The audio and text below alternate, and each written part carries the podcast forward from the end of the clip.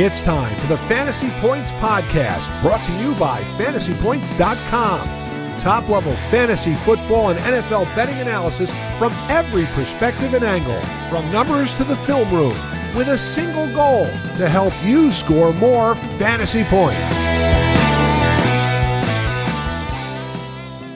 Week 17 is upon us, and welcome to the Week 17 matchup podcast here at fantasypoints.com. I am John Hansen, Greg Cosell standing by, ready to rock and roll. This podcast, we do it weekly. It's kind of a sample of the offerings that we get from Greg Cosell from his film study, and obviously winding down here. But if you're still playing, you can go to fantasypoints.com, create a free account. That'll trigger a seven day trial and get you full access to everything. So check that out if you're still battling in fantasy in week 17. Greg, before we get into your notes and uh, all the matchups, got to ask you um, your thoughts on John Madden. I don't know if you have a John Madden story. I don't know if there's anything in particular that stands out to you. Um, you know, the news came down, and you know, I actually got quite emotional, and it was a multi-level thing. It was kind of like my entire life of football fandom started with John Madden. You know, I'm a Vikings fan. You know, one of the first games I remember was that Super Bowl where John Madden won. And then, of course, 35 years later, I ended up getting to know John Madden, which is one of the coolest things of all time. But uh, very emotional last night. Greg, um, what stands out to you when it comes to John Madden? I know that's a very difficult question. Well, you know, you'd probably be surprised, and, and I heard from a lot of people today who, who just made the assumption, but I've been this is my 42nd season with NFL Films, John. Yeah. I never met John Madden. So, you know, obviously he was a major part of my career simply because I've been with NFL Films, but I don't have any John Madden stories. I don't have, you know, any particular remembrances other than because I'm old, I remember him through all his his situations. I remember him as a coach. I remember him as a broadcaster. I've never played a video game in my life, so yeah, I, I know the the importance of the Madden game in our culture. But you know, I never. I'm I'm not a video game guy because that was not the era in which I grew up. So, uh, you know, obviously he's. You can't talk about the NFL and the growth of the NFL without talking about John Madden.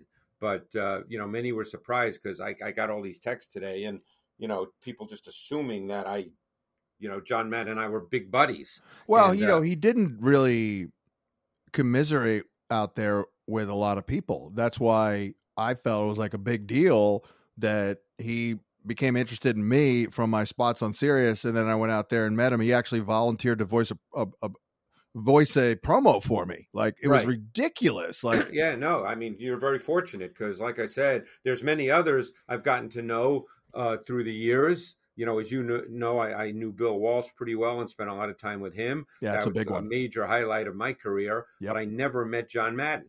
Yeah. So, you know, it's a it's a tremendous loss, uh, and and just what he meant to football.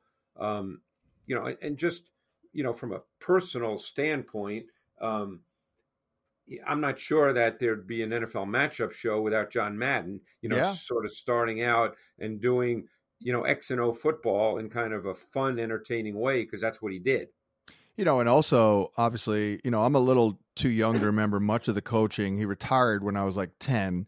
I, I certainly know he's great, but I mean, he really changed a lot in terms of broadcasting. On, oh. uh, you know, in terms of being original and creative and not sticking with the you know the norms. He also was the first to do like the production meeting. Yep. Go to practice like in terms of and, that. You know, like he did a lot of in, in, and, in broadcasting. We'll get onto the games, but people forget. You know, there was no red zone, there was no Sunday ticket. So you know, if you were a football fan watching the games, you got two games or three games at most in your market.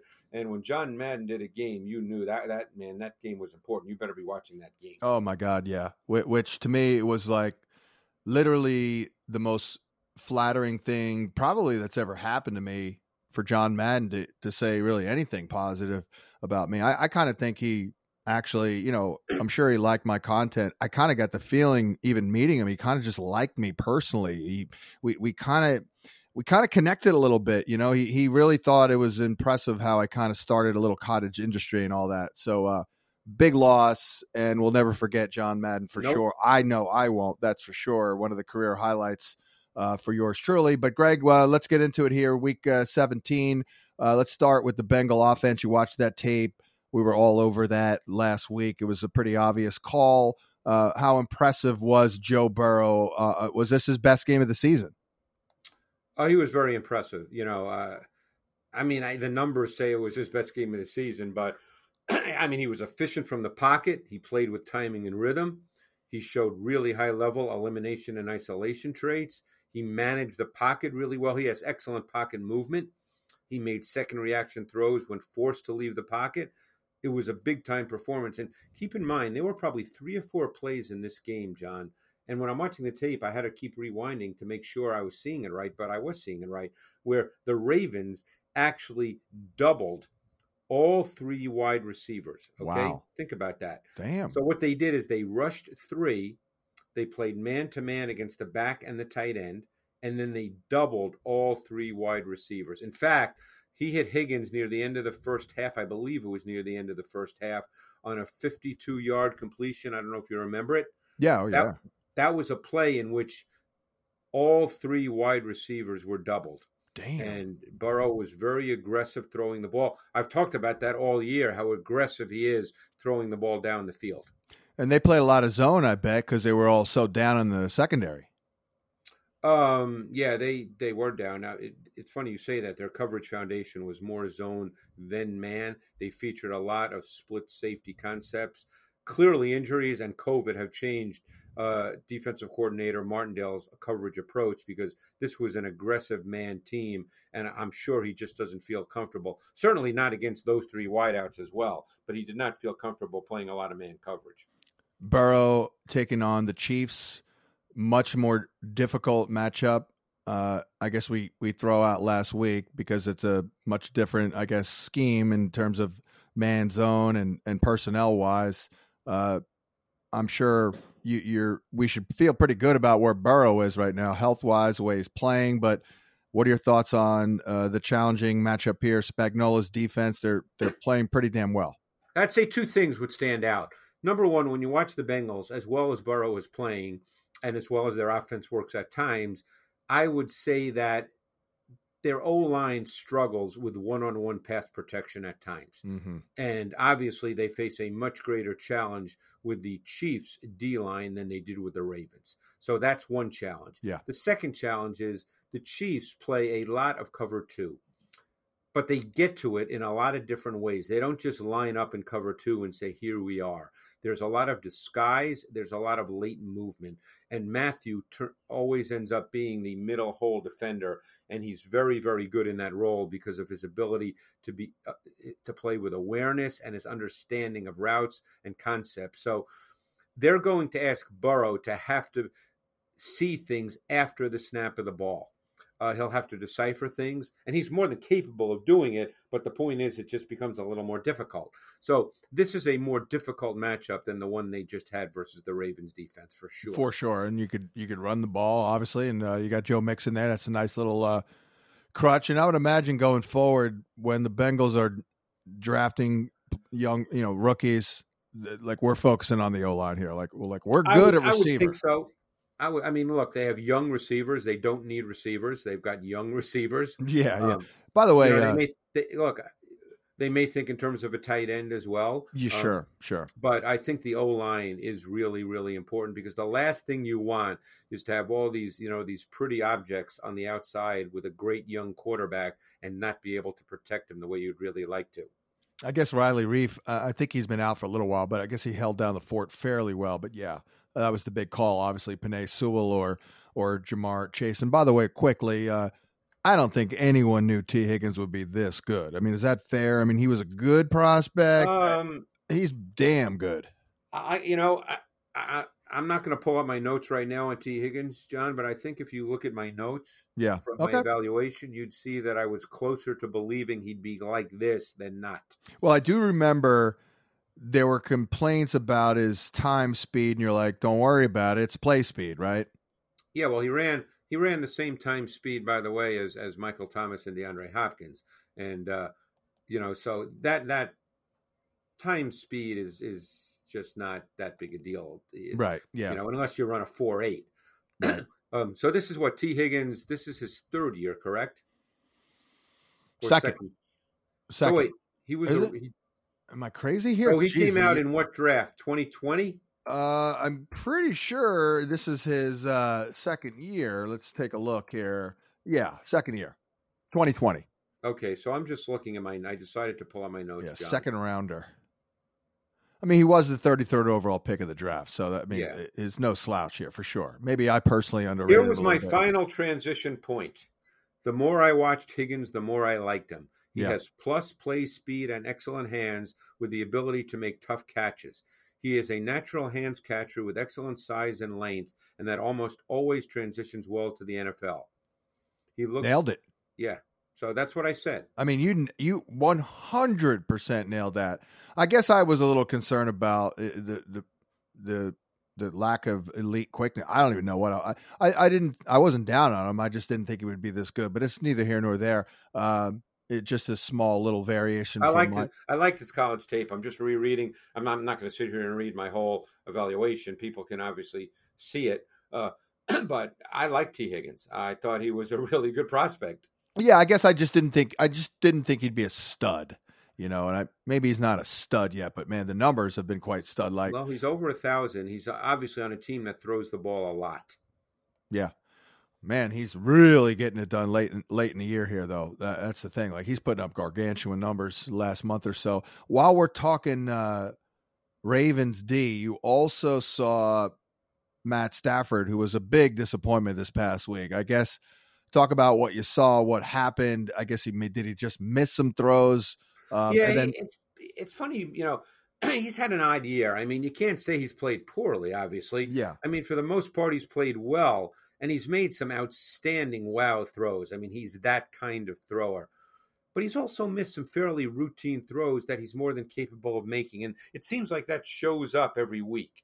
Um, and then he'll make, you know, as I said, great throws. So clearly the numbers from a fantasy perspective are outstanding. Um, I think he's got 34 touchdowns, something like that. Um, 35. Um, yeah, so it's not as if there's a problem, John, from a fantasy perspective or from a film perspective. You know, you don't come away going, "Oh, that's bad," but he, he it seems like he just misses a few every week. He's had a he's been a little bit of a brain fart guy over the years. Um, maybe, but but you know, it, it's. I mean, obviously, look, as you probably know, okay, because you know you do the numbers. In the last four weeks, no running back has had has had more rushing attempts or rushing yards than Sony Michel. and that probably would surprise a lot of people who may not be heavily into the fantasy world. You know, people think Jonathan Taylor, who's second in both those categories, but Sony Michel leads in rushing attempts and rushing yards in the last four weeks. They've yeah. been running the ball. Oh yeah, and and you know a lot of moving parts. You lost Robert Woods. The offense has been. I mean, they really haven't truly settled in on an identity for the year. Like you know, it's kind of been fluid. You know, and then you know now they're transitioning more of a you know, you say power running game, but they were they do the outside zone. I mean, oh, they're, they're oh, no, heavy. Right? I think there was only one run in this in his twenty seven carries, maybe, in which there was a gap scheme where they pulled someone. Every other run was a zone concept. Right, right. How's Michel look? You know, but he was a big sleeper of mine. Actually, no one was really giving him love, and I'm like, you know what? I, I, I was feeling it. I was a little late, but hey, I mean, the guy, like you said, he's been a fantasy difference maker here the last month plus. Yeah, I think he shows shows a good feel for the tempo and pace of the different zone runs. I think he's got an innate ability to read defensive flow and find the cutback lanes. I wouldn't call him explosive, John, but I think that there's a, a kind of a natural power to him. He runs hard. Um, you know, he, he's he can manipulate defenders uh, in, with his path. Uh, he's got short area burst. He's got some power. He finishes. You know, he's he's that kind of runner. He's kind of a sustainer. Which, by the way, for those two years in New England, he was the same back as well. Yeah, I mean, there's a lot to like here. I mean, he's a sustainer, but he's not a he's not a plotter or like no, a, no, not at all a grinder either. I mean, he's in my opinion, he's he's just a notch or two below, like you know that the the premier guys. You know, maybe this year, maybe that's a little strong, but you know, good versatility as well. Uh, and um, this week, though, I would imagine that McVay and Stafford can break down this depleted Raven secondary, basically, Greg. Right? I mean, this well, is. You would think. I yeah. mean, again, you would think. Yes. Yeah. Moving on here, the Fantasy Points Podcast, Week 17, along with John Hansen and Greg Cosell. Well, let's talk Niners offense because, well, uh, maybe we scrap what we saw out of uh, Jimmy Garoppolo uh, and get your thoughts on Trey Lance. It, it does feel like we're trending I mean, toward a Trey Lance I'm with Elijah. with you, I have zero thoughts on Trey Lance. Right. I mean, I don't know what your thoughts are. I have zero thoughts because the last time he played was week five, and all he did was run for the most part, and they ran him on design run after design run after design run, which I think tells you something right there. So we don't know where he is. I couldn't begin to tell you what he might be. Uh, you know, if he ha- if he was the starter this week. Well, I mean, Kyle Shanahan did say that he's made a lot of progress over the last five or six weeks running the scout team. So, you know, he's I'm sure he's learning. It is a good matchup. It's in San Fran. They'll be all about their running game. They're going to get Eli Mitchell back. They'll probably still work in Wilson. So I would think this is a good spot for maybe a, a, a productive day here on on 19 attempts. I'm sure, but I would think, Greg, given the fact that they should have a very strong running game in this matchup, that they can work off of that. And he's got Kittle, he's got Deebo, he's got Aiyuk. It's a lot to work with. Yeah, and I think your point is is well taken. If he starts, you're going to see them run the football. There's no question about it. Um, yeah, no doubt. you know, um, Tannehill uh, played pretty well on tape uh, last week, Greg. Uh, obviously, AJ Brown blew up. I, I just don't know about this week uh, in that matchup. I mean, they're amazingly thin. And this Dolphin D is is nasty here. I mean, a lot of people are going to be rolling with AJ Brown. Probably get 15 targets, but um, what do you think here? I mean, I don't even know if Westbrook-Ikhine is is going to play because he's hurt or on COVID. I- mean, it's unbelievable, Greg. They they may go in here with Tannehill, like three Jag tight ends, AJ Brown. That's about it. well, Tannehill was really good last week. I thought it was a Tannehill game more than an AJ Brown game. Tannehill was phenomenal on third down. Now, he played against a defense that didn't disrupt routes off the ball, uh, so there was free access pretty much all the time. Uh, almost all the big third down completions came versus zone, so they're not going to be playing the same style of defense this week with Miami. Miami will be aggressive. They will show pressure fronts. They will blitz and they will play man. Miami plays a very high percentage of cover one. They're among the league leaders, John, in playing cover one. So this will be a totally different challenge for Tannehill in the pass game. Totally different. I mean, he's normally good against cover one, but that's when he's got some weapons and Derrick Henry. You know, so Yeah, I mean, they did not run the ball well last week. As I said, the difference in that game against the Niners was Tannehill's third down passing. That was the difference in that game. now the Niners, while we're there, uh, they're they're pretty shaky at, at corner, uh, as you know, and you've seen the tape. I tell you what, Davis Mills, man, I, we've talked about this for a number of weeks, but I mean, you can solidify, build a wall in front of this guy. He'll he'll matriculate the ball down the field here. I mean, continues to look pretty good there in the pocket, and this is a beatable matchup on the outside, at least against the Niners. yeah, one thing we've seen with the Niners is they play a lot of zone, they play a lot of split safety. So, um, yeah, you know, to Mills, to me, he's an interesting guy to watch because he's a very easy, natural thrower. It looks like he exerts no effort throwing the ball. Yeah. He's aggressive throwing it. He'll make some misreads, but I think that's a function of his inexperience.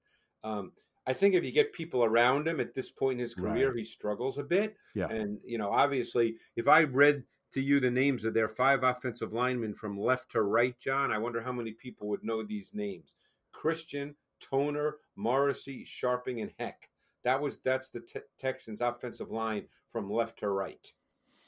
Yeah, I, I don't. I'm not very familiar with those people. I mean, I Well, know I know the, the one. starters. So that's where you know the Niners would certainly hope that they could create pressure on Davis Mills and force him to play fast into errant throws, which, by the way, could very well happen. Yeah, True. Very true. Uh, moving on here, week 17, most important weekend in the history of fantasy football. Eagle offense. I guess it's a weekly check in here with with, Jalen Hurts. Uh, I see your notes. They went with uh, more 11 personnel. Um, do you read into that at all? I mean, they're still I don't know. based. The week before, when they played Washington, who they're now playing again this week, they played high percentage 12 personnel. So Hmm. I don't I don't know the answer to that. Right, right. I don't know what they'll do this week. I mean, obviously, this was not a Dallas Goedert week. The week before against Washington was a Dallas Goedert week. Um, their pass game is very limited. It's it's kind of elementary in terms of route concepts. Um, so it's they're really a running football team, and the pass game kind of works off that. Uh, you know, each week Hurts gets better with his ankle. It wouldn't surprise me this week if we start to see some more design quarterback runs, just because he's another week healed from his ankle injury. Yeah, and we may not have William Jackson um, for the football team, Right. so that hurts him a little bit. They- seem to be falling off. So, so at this point, Hurts is still kind of a individual play guy, right? Makes a couple good plays with his arm. and they run the ball. Absolutely. I mean, their pass game right now, they're a team, and again, it- you know, obviously they can win, um, and they've been winning, and and one can debate quality of competition all day long, obviously, but they've been winning running the ball. Not really.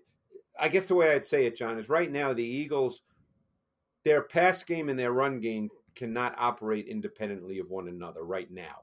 You know you want to get there as an offense. You do not want to have your pass game and run game have to be tied together in order to function offensively because when you play better opponents and you get to play better defenses you don't want to say well if we can't run we can't pass. You want to be able to do each one independently depending on the given game. The eagles are not at that point right now Do you feel that the plays he has made the last two months in the passing game, those have been aided by their effective running game? Well, certainly not every single one. I mean, he is right. an NFL starting quarterback. It's Yeah, not like he yeah. can't throw it at all. Right. But for the most part, they're not really. Uh, I mean, they're not really a drop back passing team. Yeah. He's in the gun almost all the time, but they're not really a team that that can you know drops back and, and throws the ball very often. Yeah, I um, hear you. I mean, You know, as- that's as- not what they are. You know, as great as great as their running game has been, you still don't get the feeling that this is healthy. You know, Yeah. this And, offense. you know, the other thing about the Eagles, which is important in this game versus the, the football team, is the Eagles in their last eight games have only allowed one team to rush for 100 yards, John. You know, because of the Eagles' offense, no one has talked about the vast improvement that their defense has made over the second half of this season. The only team they allowed 100 yards rushing to was the um, New Orleans Saints. And other than that, they've not allowed a 100 yard rushing game in their last eight games. And, and obviously, we know that Washington would like to run the football. That's where they really want to start their offense. Well, the Eagle D should have no problems then because, you know, Gibson's clearly not close to 100%. They may play Allen a little at quarter, a, quar- a quarterback. You're going to get Slay at times on McLaurin, if not all the time, to sh- shut him down. I, I don't know how the football team's going to move the ball. Um, yeah, Slay, Slay did line up over McLaurin a lot two weeks ago when they played in the Tuesday night game. Um, it wasn't always man coverage, but he did line up over him. no Miles Sanders. Uh, Jordan Howard missed practice um, dealing with a stinger there early in the week. We, we could be looking at, at Boston Scott kind of Kenny Gainwell. Yeah, little Kenny Gainwell. It's it's really a nightmare for fantasy because if you think it's a Scott game, it'll be a Gainwell game, and, and vice versa. Although not much for Gainwell, but you know, what are your impressions of Boston Scott this year? I mean, we haven't talked about him a lot, but he could be a 15, 20 touch guy this week. He could be for sure, and I think you know once or twice he can do that. Um, you know, obviously their offensive line has been so so good, so yeah, good. yeah. So it's uh, uh, you know I think that my guess is they'll run the ball. I, you know I can't speak to the yardage. You know they only they only rushed for 130 last week, and people have been asking me all week what happened to the Eagles' run game. You know, I mean they rushed for 130 yards. Most teams would take that in a heartbeat. Yeah. Uh, let's move on to Dallas. Looks like their offense obviously turned a corner. I mean, this was uh, this a pretty dramatic improvement here, I guess, from Dak. Well, but they played a team that was really down people. And Yeah. I think they decided that, you know what, in order for us to go deep in the playoffs, we're going to need to throw the ball. We're going to need to be a throwing football team because, quite frankly, since about week five, they've not been able to run the ball very well at all. So they needed to get Dak and that passing game back on track. And it was just what the doctor ordered. They played a team that was down players on defense, meaningful players on defense. And Prescott threw the ball 35 times in the first half alone. Oh, I know. So- Zeke only got like 10 touches in a Yeah. game where they blew him out. I thought Zeke looked pretty good, though. He definitely looked better. Did you you pick up on that on tape? Uh, I don't think he has the, the burst, John. I, I I don't think he really separates at the second level the way he used to. yeah. I saw I saw an improvement there though from previous weeks for sure. He he's he talked about that. Um Cardinals too, uh they have been quite shaky on the back end. A bunch of guys on the injury report. So uh, you know, you got to think it's a pretty good matchup here. Yeah, I Now- would think they're going to look to uh, to try to get ahead early in this game, and then let Oh, their yeah. defense, you know, eat as they say or work, whatever. Um, yeah. The Cards the last two weeks have really struggled on offense, and they've struggled against particular tactics. The Lions and the Colts both pressured a lot, particularly on third down, and they um, they played a lot of man. I mean, this past week, the Colts every third down but one they blitzed, and the week before, the Lions played very very aggressively against them, and they've been having all kinds of problems on offense in reacting to pressure and man coverage.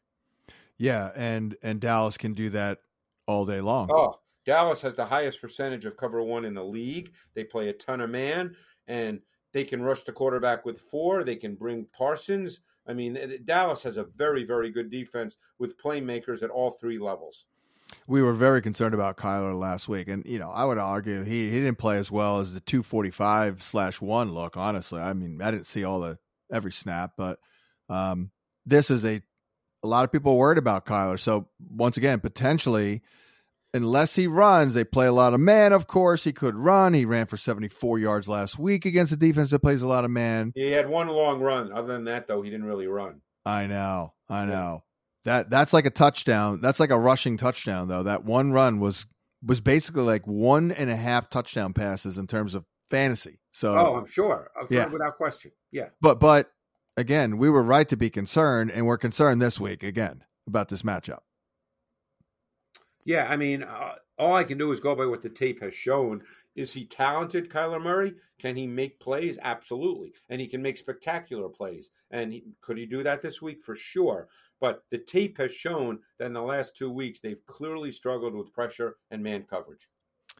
AJ Green, and any thoughts there? Is he still? AJ Green did not have a target until the second half. Yeah, And, John, you and I know this. If you, there's no excuse for that. You can always throw a ball to a wide receiver.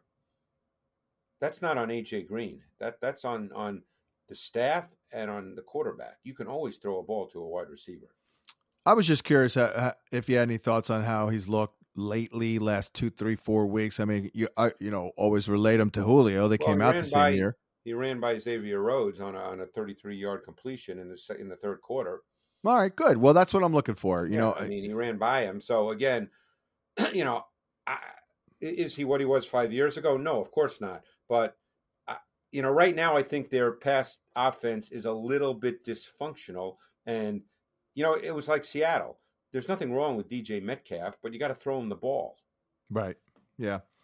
Yeah, it seems like Zach Ertz is just kind of taken over, you know, as a big slot receiver, and it's just dink and dunk to You Zach if you want to throw five yard balls, yeah. Yeah. Yeah. Um, oh, quickly, Bills offense. You know, I think I- know it's week 17, but at this point, Josh Allen might be a little up and down. Doesn't matter. He's bouncing every time. It seems like he's had a bad game. It always seems like he bounces back, and that was the case on Sunday. Well, they're the most quarterback centric team in the league. They ask their quarterback to do True. everything. Everything. and he's a pretty special talent, but you can't do everything every play every week. It's not Yeah. possible. True. So it's there. There's going to be great moments. Look, he had a great game against New England this past week, but I watched the tape obviously, and there are still a few he missed that I guarantee he would love to have back. But I think that's just the kind of quarterback he is. He'll miss a few, but he's a special player. Uh, the way he moves for that size, the way he throws a football. Um, but they're so quarterback centric, John. You know, now they're playing Atlanta, so this does not look like a, a difficult matchup per se, because Atlanta does not have a lot of big time players on the on defense. Dean Pees will try to show him different things, a lot of disguise, a lot of late movement. Uh, we'll see. Um, they control their own destiny right now. If they win out, they win the division. Yeah, I don't know if Dean Pees is going to be blitzing Allen. I mean, he could get burned there. Um, could. I mean, and, and and obviously, as you know, they have all their players back. Yeah, exactly. And you know, so, I, I see in your notes that they were a little bit more vertical, and all of a sudden now you got McKenzie. Well, that's because they played against a, a, team that played a lot of man, so you could run away. See, McKenzie, in an odd way, McKenzie was a, probably a more impactful player than Beasley would have been against the Patriots because McKenzie can run away from man coverage, and they actually exploited the McKenzie Miles Bryant matchup in that game, the slot corner for the Patriots, number 41. Right. Beasley's not that kind of receiver. Beasley's very good in other areas, yeah. but he's not the kind of receiver that's going to run away from man coverage.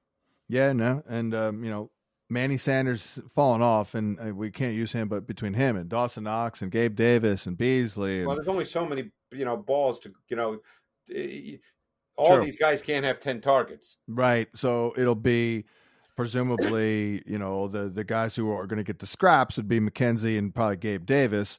Uh, Patriot offense. And any thoughts on? You know, this is a little little disappointing couple week run here for for Mac Jones. It wasn't. Uh, look, you got to give credit to the defense sometimes. You well, know, Sean McDermott too. knows what the hell he's doing too. They've been behind, and they haven't been behind a whole lot this year. And th- then you got to start dealing with, um, uh, you know, a young quarterback being behind, where they can't just rely on the run game, and and their defense was giving up yards. Right. So not not not really much of a knock on on Mac Jones here, and uh, that'll wrap it up. And we thank you for listening to the podcast, subscribing to the feeds, and all that good stuff. Uh, obviously, check out everything else so that we do. And if you're not a subscriber to fantasypoints.com and you're still playing fantasy football in week 17, head over to fantasypoints.com sign up for a free basic account. That will trigger a seven day trial subscription. So you'll have full access for the rest of the week. And with that said, we wish you luck in week 17. We'll be back next week for one last matchup podcast. For Greg Cosell, I'm John Hansen. We'll catch you next week.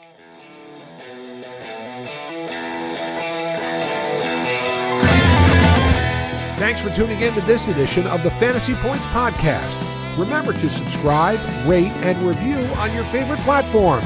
And come join the roster at fantasypoints.com.